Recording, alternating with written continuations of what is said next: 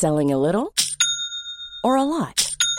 Shopify helps you do your thing however you cha-ching. Shopify is the global commerce platform that helps you sell at every stage of your business. From the launch your online shop stage to the first real life store stage, all the way to the did we just hit a million orders stage. Shopify is there to help you grow. Shopify helps you turn browsers into buyers with the internet's best converting checkout.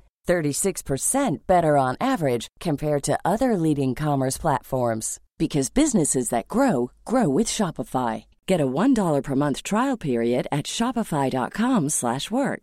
shopify.com/work. Ryan Reynolds here from Mint Mobile. With the price of just about everything going up during inflation, we thought we'd bring our prices down. So to help us, we brought in a reverse auctioneer, which is apparently a thing. Mint Mobile unlimited premium wireless. Ready to get 30, 30, bit to get 30, bit to get 20, 20, 20, bit to get 20, 20, bit to get 15, 15, 15, 15 just 15 bucks a month. So, Give it a try at mintmobile.com slash switch. $45 upfront for three months plus taxes and fees. Promo for new customers for limited time. Unlimited more than 40 gigabytes per month. Slows. Full terms at mintmobile.com.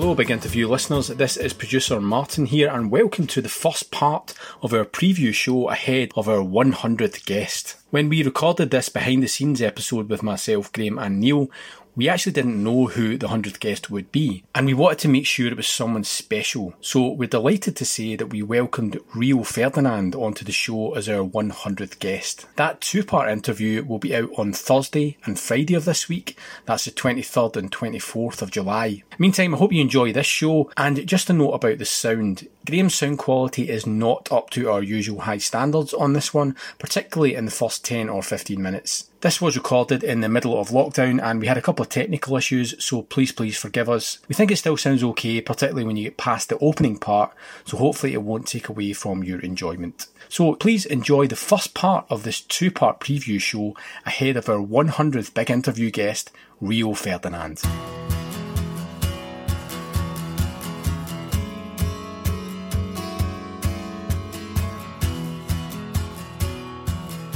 From Backpage, my name is Martin Greig, and welcome to a special edition of The Big Interview. In the next month or two, we will welcome our 100th guest to the show, and we thought it would be a good time to reflect back on the 99 guests we've had since starting the show in mid 2015. So, the idea is that we'll offer some glimpses behind the scenes from these interviews, just little bits and bobs about travelling experiences, interactions with the guests memorable moments, things that you might not have been aware of when you listen to the shows. So to help us along, we have some contributions from our socials at patreon.com forward slash Graham Hunter. And we are also joined by producer Neil White and the host Graham Hunter. Boys, it's been five years since we sat down with Gary Neville for show one. How does it feel to be 99 not out? Well, that really that should be Phil Neville, given uh, the cricketing uh, stories that he came up with Otis Gibson and, and being bowled at by a West Indian fast, and a West Indian quick, aged about. I think he was a fetus when he went into bat, wasn't he? He was aged about 11, wasn't he? And he'd no hat. And 99 not out. Um, first thing I would say is that I remember Gary Neville shouting across Sky's production floor, uh, "Yeah, yeah!" I remember saying I'd do this. It's, it's a five minute thing, isn't it? No, Gary. No, no, it's not. And and I think you know, in biblical terms, the big interview begat Gary Neville's podcast because I remember him being shocked at the profile that that first interview of ours got and went up the iTunes charts. And, and I remember him telling Andy Mitten that he was he was completely flabbergasted by the attention it got. And lo and behold, Gary's got a podcast now. So. Uh, if we can rewind slightly from that day at the sort of Sky Studios when we were trying to corral Gary Neville into a, a spare studio to speak to us for 45 minutes or so was kind of the the birth of the project because as you sort of tell every single one of our guests when we sit down before we start martin and i had to kind of explain to you what a podcast was five years ago so martin and i had, had published two books with graham barca the making of the greatest team in the world and spain the inside story of la roja's historic treble and at the same time as we were producing certainly the second book martin me and you had been listening to a lot of podcasts and spending a lot of our time in the office talking podcasts, right? Yeah, I mean, it was a growing obsession with us at that stage. And yeah, I mean, podcasting was still pretty niche at that stage. Now it's mainstream and everybody and their granny's got a podcast. But back then it was getting big big in the States, and we were listening to a lot of stuff coming out of the States. So we were listening to Tim Ferriss, Marc Maron, Brian Koppelman, Nerdist, Alec Baldwin's podcast. Maybe UK wise, we're obviously listening to Desert Island Discs, Adam Buxton, um, Distraction Pieces with Scroobius Pip, and The Irishman Abroad is another interview based one. But I think the thing that, that joins all these up is they were interview based ones, and that is what kind of floated our boat podcasting at that stage, particularly sports podcasting in the UK, was journalists round the table in a room talking and we weren't really interested in that format. We really liked the, these kind of long searching interview uh, formats. I guess that's where the idea came from to to approach Graham with. Yeah, and just before we jump off into into sort of content, you know, the the, the reason that we were so keen to kind of um, persuade um, Graham to do it, I think, was because we'd seen how he worked during the production of those two books, and part of the reason those two books are as fantastic as they are, is the skill he's got as an interviewer and the unbelievable, not just contacts book, but the relationship he's got with those contacts. So we thought, you know, that we had the perfect guy to produce um, a football version of those long form interview podcasts that, that we've been listening to. So that's the background. It's near. It's nearly the background because you know anybody who's interested in listening to this and any of the socios who've supported us so so kindly and loyally deserves to know what kind of halfwit you've entrusted your ears to because, you know, as usual, the, the boys tell their, their story in shorthand. And I'm not saying it's not true, although they're they're capable of filthy conspiracy and dirty lies. The, the truth is, you know, to try and not convince me, but to educate me, they sent me a, a Marc Maron podcast with uh, Kevin Bacon, and they explained to me the, the rags to riches story of Marc Maron, and they explained to me, you or guys, you explained to me this is why he does what he does. This is where his life failed and he he restarted it, and this is how big he's got. And you know, I listen to it now.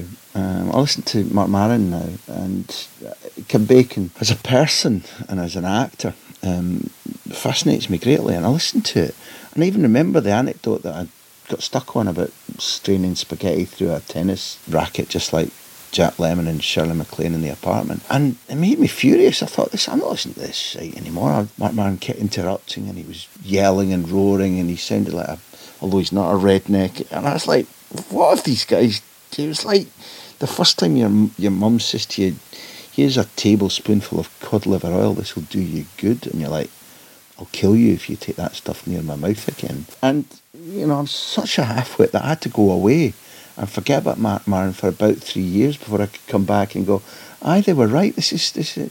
So I did this based on, you know, just simple half-wit country boy John Denver style trust in you two. I want to come back to a wee point you made there, Graham, actually, because I still remember Gary shouting over the floor and saying, "Oh, five ten minutes, Graham," and that that was a key point actually because you basically said, "No, that's that's not what this is about. This is like a you know a proper sit down long form interview, and you know that's that's what the boys are down for. That's what we want to do." You could easily have said, "Well, we're looking for a wee bit more than that," but you immediately said, "No, no, this is this is what our expectations are." Which I felt was really, really important. And to be fair to Gary, he immediately, you know, switched on his, his professionalism and he said, right, I know what this is now.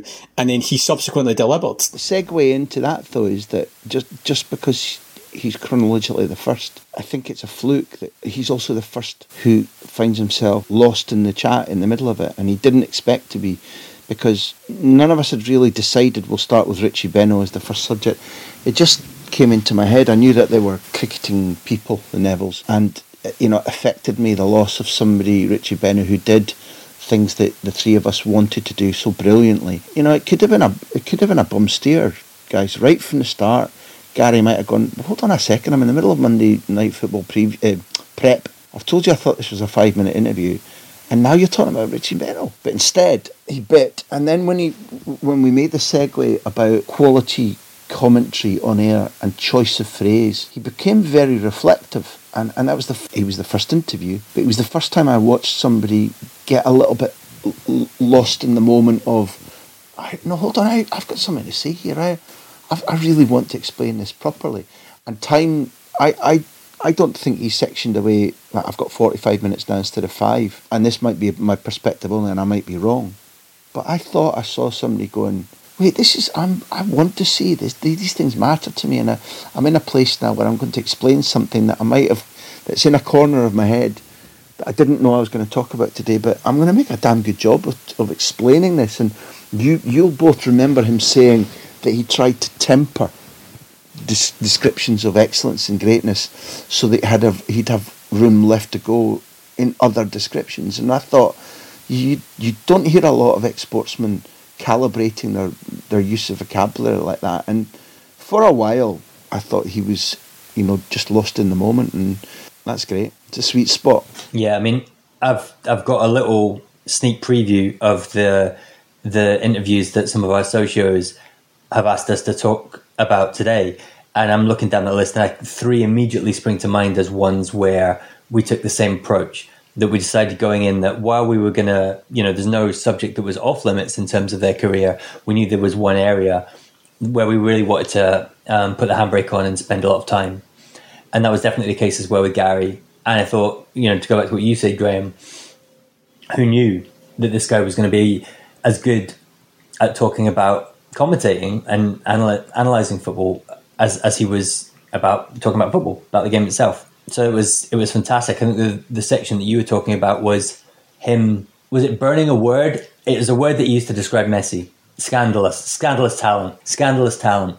And then he went to reach for that phrase the next time he was doing a prem game, and he he, he might have even mentioned a team or even possibly a player that he was watching the game, and he went to say it, and he said, "No, I've I've called Messi's the scandalous talent, so that's in a box over here. I probably can't use that for anybody else. And it's one of those moments, and they, you know, we're going to talk about a bunch of them that, like, literally years and years on now from when we started doing this, you you never forget them. It's I'll say one that isn't on this list, but Chris Waddle talking about the feeling he got at Sheffield Wednesday when the ball landed at his feet, and he knew that the fans behind him had got onto their feet because he heard the flap, flap, flap, flap, flap of all the seats going up and hitting the, the, the seat backs as these fans rose from their seat positions to stand up to see what Waddle was going to do. And it's it's crazy how how these things stick with us. I'm kind of raring to go. I can't wait to get into to this list. Martin, who's the first socio that you've got? Yeah, as I mentioned, we canvassed the opinions of some of our socials, and the first up is Miles Channels in South Africa. Thanks for all the great content of late. I've particularly enjoyed the Sven interview, Jimmy Bullard, and the insights into into Barca, behind the scenes goings on. My the thing that sticks out in my memory from the big interview, I started listening in early 2016, um, is the Kevin Bridges interview. That was around about that time that I listened to it, and um, he was talking about his experiences following and watching football in in Argentina, and he started singing that River Decime que se siente song. I then became obsessed with that, started watching videos of it at the Super Classico and all that stuff. And it started me on the road of an obsession with Argentine football. And I started listening to the Hand of Pod podcast, which is an English language podcast and from Buenos Aires. Yeah, it's just actually ended up being quite an amazing thing because um, I, it opened up this whole world of Argentine football to me, which is a fascinating world and quite a crazy world as well. And I, and I plan to go and to visit visit Argentina at some point and watch football there and experience uh, experience unbelievable atmosphere. So it's all thanks to Kevin Bridges and and yourselves. Here's a clip of Kevin singing "River Decime que se siente." The Argentinian league. I'm That it's the passion because Aye, I want to go and see San Lorenzo next. why? I've just seen some clips of their fans, and a couple of people were saying when I was over at Buenos Aires, you need to go see San Lorenzo. I type in San Lorenzo, dicen que estamos un cabeza. That's the song. It goes on for ages. I think it got voted the best Latin language football chant in some magazine. Or my mate was telling me. You know Roberto, don't you? Yeah, yeah, Spanish fantastic, contingent of pals man, yeah. Keep me in the loop with all this sort of stuff. They sent me a clip of their fans, and it's unbelievable. Well, I've watched the clip of them singing River Decime que se siente. Haber jugado nacional. And it's it's Te juro, aunque pasen los años, nunca nos vamos a olvidar. what a tune. and the whole thing is like you went down, we saw you, we're never going to let you off the hook. I Take it. River, tell me how it feels Yeah. to have played in the second division, even though every year that passes we'll never let you forget. The stain will never go away. Because the game, that was the game I was at. It was the Rivers' first game in the top flight. Come back, yeah. So all the Boca fans are dressing up as ghosts. like the ghost of Division B. So it's all these guys with white bed sheets with a big B on them. And they're just, uh, I took my phone out like a tourist. I was just there myself. It's going to be hard to ever explain what the atmosphere was like unless you get a bit of video. 21st century guy. I felt like a bit of a dick, but I recorded a wee bit of it. And the guy's just grabbing me, going, my friend, no, like, sing, sing. Never Sorry, mind, mate. Phone back in. in the pocket. it was incredible. But it is, I mean, it is, it's primeval, it's unbelievable. It was scary. It was pretty intimidating. Like, see, the day I left the hotel, the day of the Boca River game, and it just had that atmosphere in the baking hot sun, but you could just tell there was something happening in the city that day. Like it's on everybody's mind. Even the taxi driver, the radio was on. It's some phone-in show. You can tell it's obviously team news coming in, and he took me as close as he could get to the stadium, and you just see all these armed cops everywhere. Everyone getting lined up and searched. I had to go through like four metal detectors. Then the guy beside me's got like 15 rockets in and flares and you're going, did you not come through the same metal detectors I came through? As long as you've not got a gun, everything else is okay. That's about what it is, Aye, isn't that's it? right. Oh, the, the linesman get hit with a bottle and never even told the ref. It just the game just played on. No, no, it was only a plastic bottle. We'd be fair play to him for not hitting the deck, but Part and parcel. and the ref actually stopped the game as well. The one I was at. I don't know if you ever seen that. It was 20 minutes. They took all the players off the park Because of the. because of the Rebel Decime cases. They were singing it for ages. It was obviously a premeditated thing. The- All the fireworks were going off at this. That's- like a certain minute on the clock. They all just went mental. Then the refs just like.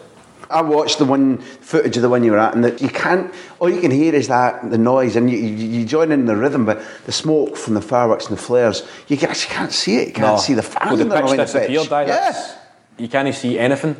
We recorded um, Gordon Strachan in London uh, one day. We pitched up and did an interview with Kevin in your offices after he'd been at boxing training, and I had to do a long interview with him first for his, his tour program. And I remember you both going, "He's tired. I've never seen him tired before." and there was both fear and awe in your voice, and I was. I was knackered, and I think I had to take a, wee brandy in my hotel room or something like that. We sat down with Kevin. I think he was a little bit nervous too, and we get into that point there. And, and listening back to it now made me laugh. And it made me laugh because from the first moment I met Kevin, the, the, the, the first thing we talked about was Revista de la Liga. We bumped into each other in a comedy club in, in Barcelona. And I didn't, I had, because I'd been away, I didn't know about his emergence. I didn't know who he was. And he was, he was like, oh God, it's you. And I watched his gig and it was so funny. And the first time we ever went on a lark together, we were in Madrid for some stupid reason. We were on the metro together and he was tapping people on the shoulder and practicing his pidgin Spanish like you hear in the song there going, ¿Dónde está la mantequilla? Stopping people in the metro asking them where the butter was. And listening to him singing there and talking about, first of all, San Lorenzo and Boca Juniors. And one of the things that, that you know, um, Miles, thank you first, first of all for the brilliant, brilliant anecdote about what you used Kevin's passion for Argentinian football to do, and thank you for recording your message. It, it's it's indescribably brilliant to hear stuff like that. But what I love about that is that p- people need to understand that with success and fame, Kevin simply followed his dreams, and that even however famous or wealthy he's become. All he used it for was like, all right, now I can nick off to go and watch Boca Juniors play. Now I can mingle in with the crowds and get my top off and jump up and down and wave up and down and abuse River Plate. Now, what it is about growing up in Clydebank that makes you hate River Plate, I've never quite been able to understand. Maybe it was some sort of Argentinian worker in the Singer factory. I don't know, but oh, that's brought tears to my eyes of laughter again listening to Kevin do that magic. It's interesting because I think he is possibly the only guest we've ever had on twice. Uh, we did a part two a couple of years ago. Um, that that clip was from the first interview in 2015. You say that now, but uh, I, and and the first interview was, was brilliant. I remember for for years it was our most popular one. I'm not disagreeing with you, but because I knew Kevin individually, I was grateful to him on the day. He kind of rescued me a little bit by he, he went into a lot of what was anecdotes that, would, that were all in his head for his book. Some of the stuff he he'd begun to tell on stage. He's an outrageous performer because the other time that you know we did the two podcasts and you know you put us together on stage at the Aye Write Festival, and that was quite a big audience and it was great fun. But uh, you know, I remember once I, I played football against Peter Beardsley. I played football against Mark Bright, the Sheffield United, Sheffield Wednesday striker, and I remember playing football against Ian McCall when he was a Rangers footballer, and he was just a mate of a mate of mine. We played on the old AstroTurf, flat AstroTurf, and I'd never, I was younger then and fitter and, and all that kind of stuff. I'd never seen somebody disappear. McCall was not a fast footballer, but like somebody just goes, whoosh, you know, with the first touch and the movement, I was like, bloody hell, that's what that's about. And that's what being Kevin, being around Kevin is like when the microphone's on or when he's on stage he's not simply funny, he's an outrageously intelligent, planned, controlled performer. And he is scandalous, he is messy, but when when we sat down in that first interview, I knew he'd it had been gold and we'd connected again and it was fun and listeners would but I also knew that the, the other side of Kevin that I'd known as a friend, he took time to relax into the interview. And the second interview, I don't know if this comes up in, anywhere later and I'm jumping the gun, but I, I don't listen back to the interviews very much because I, I dislike hearing myself so much. And I was on a train not that long ago, I think travelling down to Villarreal or Valencia for a game, and and I, and I decided to fill an hour listening to Kevin's second interview, and that was that was just Kevin. That's the big difference. You, Martin, you were talking about it was a sure bet. It's a sure bet that Ke- Kevin would be intelligent, articulate, funny in the first one, yeah. But the second one is so markedly different because one, we knew each other better. Two, he was completely relaxed. He was king of his world. He'd just come off a recording of one of his shows, and his natural wit. So he scripts a lot of the stuff that you see on stage. He writes well. He's a really talented writer. Full stop. But in person, not all. Not I. I, I many people go on stage and film and whatever. Not everybody who's brilliantly funny in, in, those media is off stage, and he is. Kevin, if anything, is perhaps even funnier because he's slightly more dangerous. And in interview two, I, I think that came across. And interview two with Kevin is is one of the sort of happiest, proudest moments of this of these five years. Yeah, it was great that he, that he turned up actually because it was a, it was the day after he, his tour had finished and uh, he wasn't on a lot of sleep. And uh, I remember pouring quite a lot of coffee for him during that interview, but um, he delivered again. It was it was brilliant, and as you see, a completely different type of conversation.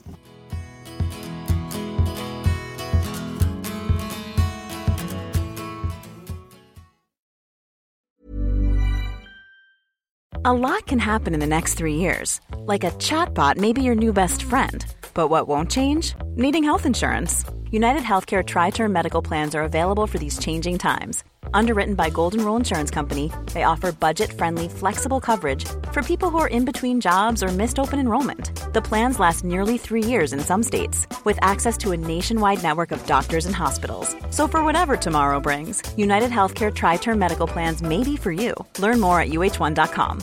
Ready to pop the question? The jewelers at BlueNile.com have got sparkle down to a science with beautiful lab-grown diamonds worthy of your most brilliant moments. Their lab grown diamonds are independently graded and guaranteed identical to natural diamonds, and they're ready to ship to your door. Go to Bluenile.com and use promo code LISTEN to get $50 off your purchase of $500 or more. That's code LISTEN at Bluenile.com for $50 off. Bluenile.com code LISTEN. There's never been a faster or easier way to start your weight loss journey than with PlushCare PlushCare accepts most insurance plans and gives you online access to board-certified physicians who can prescribe FDA-approved weight loss medications like Wegovy and Zepbound for those who qualify.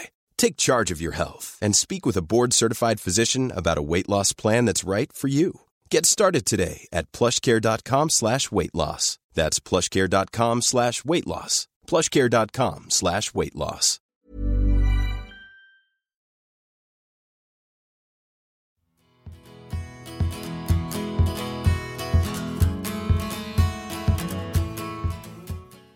Okay, we're going to go on to the second contribution. This is from Socio Robert, who says, "I can't believe you're approaching the hundredth guest, and assume that I assume that the only fitting names are either Blessed Saint William of Miller or His Highness Sir Alex of Ferguson."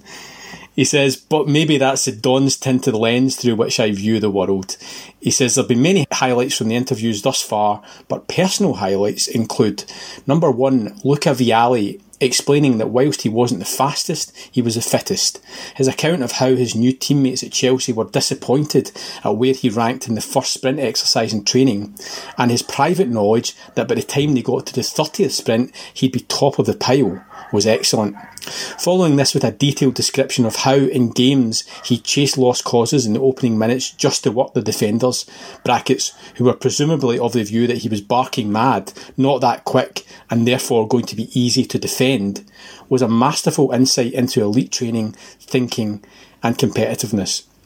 So just before you comment on that, Graham, uh, I just want to say thanks very much for that, Robert. The thing I remember about Luca Vialli is he had the most magnificent London townhouse. You'll remember this, Neil. Uh, we turned up and his door was answered by a butler. Uh, who proceeded to serve us tea in the lounge, and then the bold Luca floated in maybe 10 minutes later, several shirt buttons open, smelling wonderful, looking wonderful, just a truly classy man. Vialli goes straight onto the Mount Rushmore of guests in terms of like, I think I fell in love with him a little bit. So th- that doesn't happen every time, but he's on he's on Mount Rushmore for that, and plus one of my favorite interviews.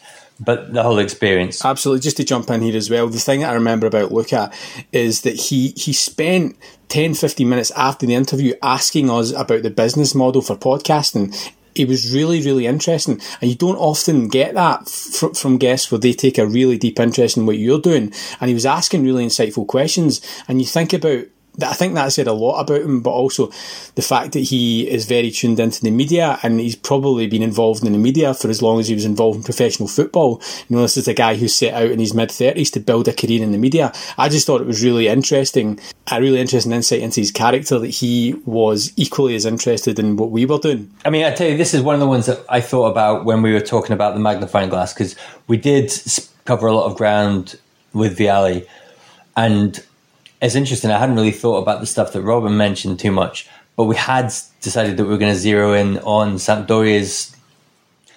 He spent like eight, seven or eight years at Sampdoria, but we decided that we really wanted the story of um, the Scudetto that he won in '91 when he was top scorer in the league, and he was brilliant. As soon as he realised that that's what we were up to, he was his recollection was absolutely fantastic. It wasn't the first time that we got into Roberto Mancini. No, it wasn't the last time, but it was the first time that we got into Roberto Mancini on the podcast. That was fantastic.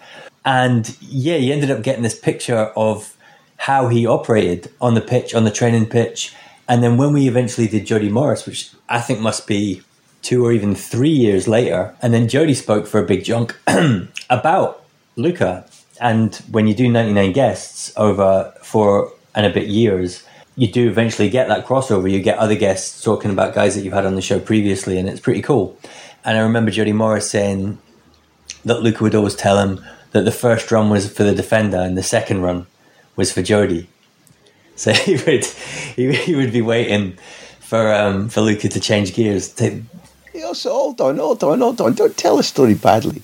He also sat in Jody's room as his roommate buck naked smoking a cigarette and ordering, or, ordering hamburgers from from room service. Let, let's let's be let's be fair to Jody's story. To tie the loose ends up with what Robert said, what I really like, you know, I'd been sent over to, to Turin to try and explain to the Scottish Daily Mail why it was that Juventus didn't just pump Rangers twice in the Champions League group, but why they ran all over them. And all other factors aside, when I went over there, Daniele Boalia, their press officer, then I said, "Listen, you've got you've got free free roam of the stadium, the dressing rooms, the gym." No problem at all. The reason I had to hang around on day one until eight o'clock at night to get my Gianluca Vialli interview, um, as he arrived in his two and a half grand pinstripe three piece suit, and I sat there in my probably 87 quid Slater's three part pinstripe suit. And we actually sort of touched and examined each other's cloth, and he said nothing, but there was an expression on his face. But the reason we had to wait there was they were doing double sessions, and, and double sessions were the norm then. And having watched them do the double sessions, they were they were brutal in the mud of the Comunale, using the, the, the, original Juventus Stadium as their training ground when they were then playing at Delle Alpi. And, and so therefore, to, to pick up on Robert's point about what, what Lucas said about you know, at that stage when he'd come on a freedom of contract move and he'd turned down Rangers and Athole Still, the Aberdonian impresario, had, had made the move for him. To hear him talking about what he still thought training was for, fitness was for, to hear Jody eventually talking about what great centre forward play was about. I like it when you these little tributaries intersect and become a great flow. Okay, here's Socio Robert again with his second personal highlight when he says Ossie Ardiles and his version of The Cat is Under the Table, contribution from Ricky, Ricky Villa, and his translation from Spanish to English of Villa after the first training session saying, This team is crap. both, both had me laughing on the way to work. That was an extraordinary interview with Ossie.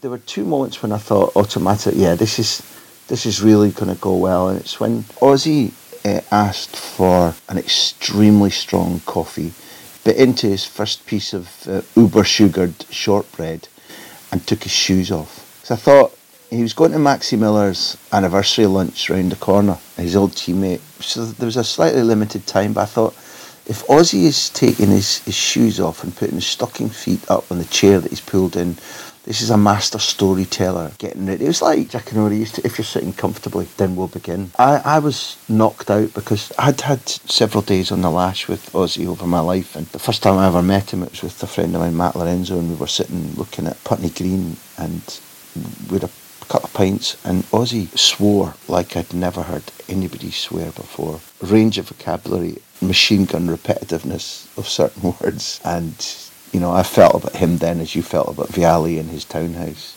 I was like, ah, this will do for me. And we, we went out on a big Revista Christmas night out where he allowed a, a, an extended comparison by me of his footballing career and my.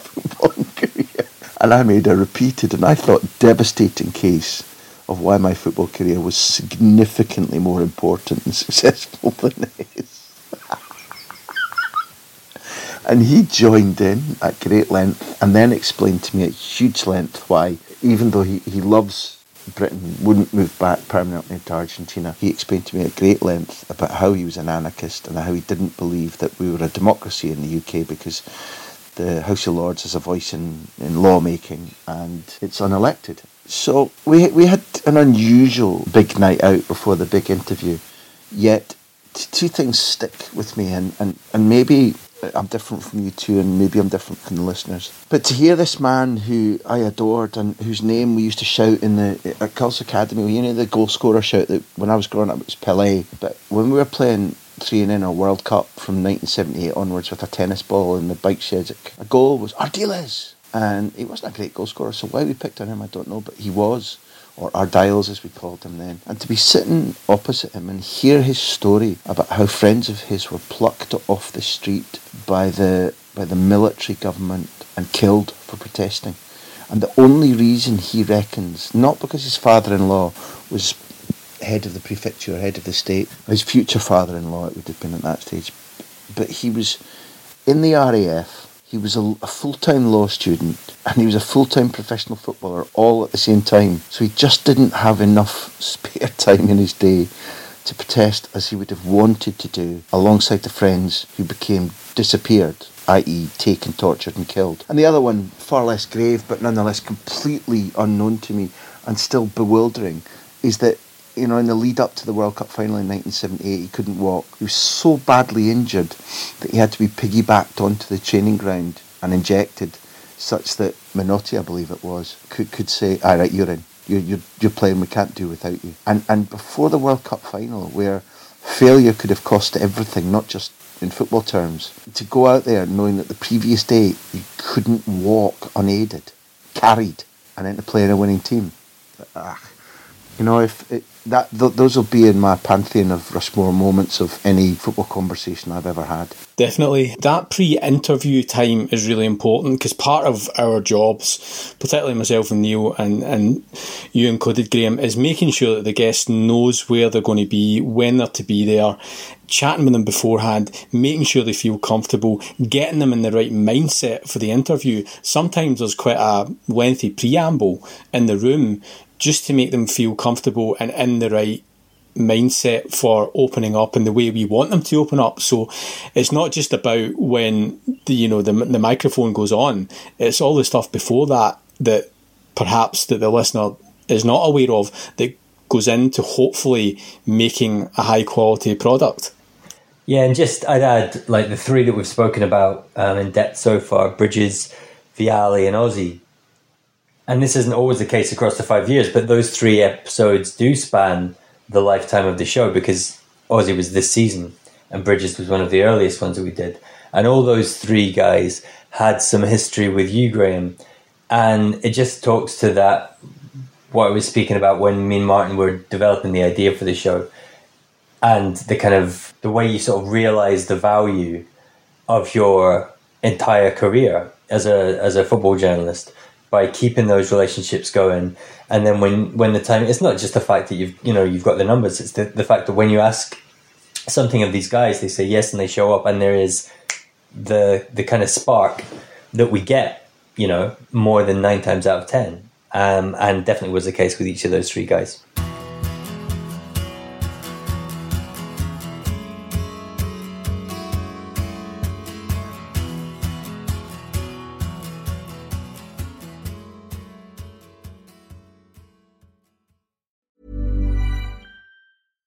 Hi, I'm Daniel, founder of Pretty Litter. Cats and cat owners deserve better than any old fashioned litter. That's why I teamed up with scientists and veterinarians to create Pretty Litter. Its innovative crystal formula has superior odor control and weighs up to 80% less than clay litter. Pretty Litter even monitors health by changing colors to help detect early signs of potential illness. It's the world's smartest kitty litter. Go to prettylitter.com and use code ACAST for 20% off your first order and a free cat toy. Terms and conditions apply. See site for details.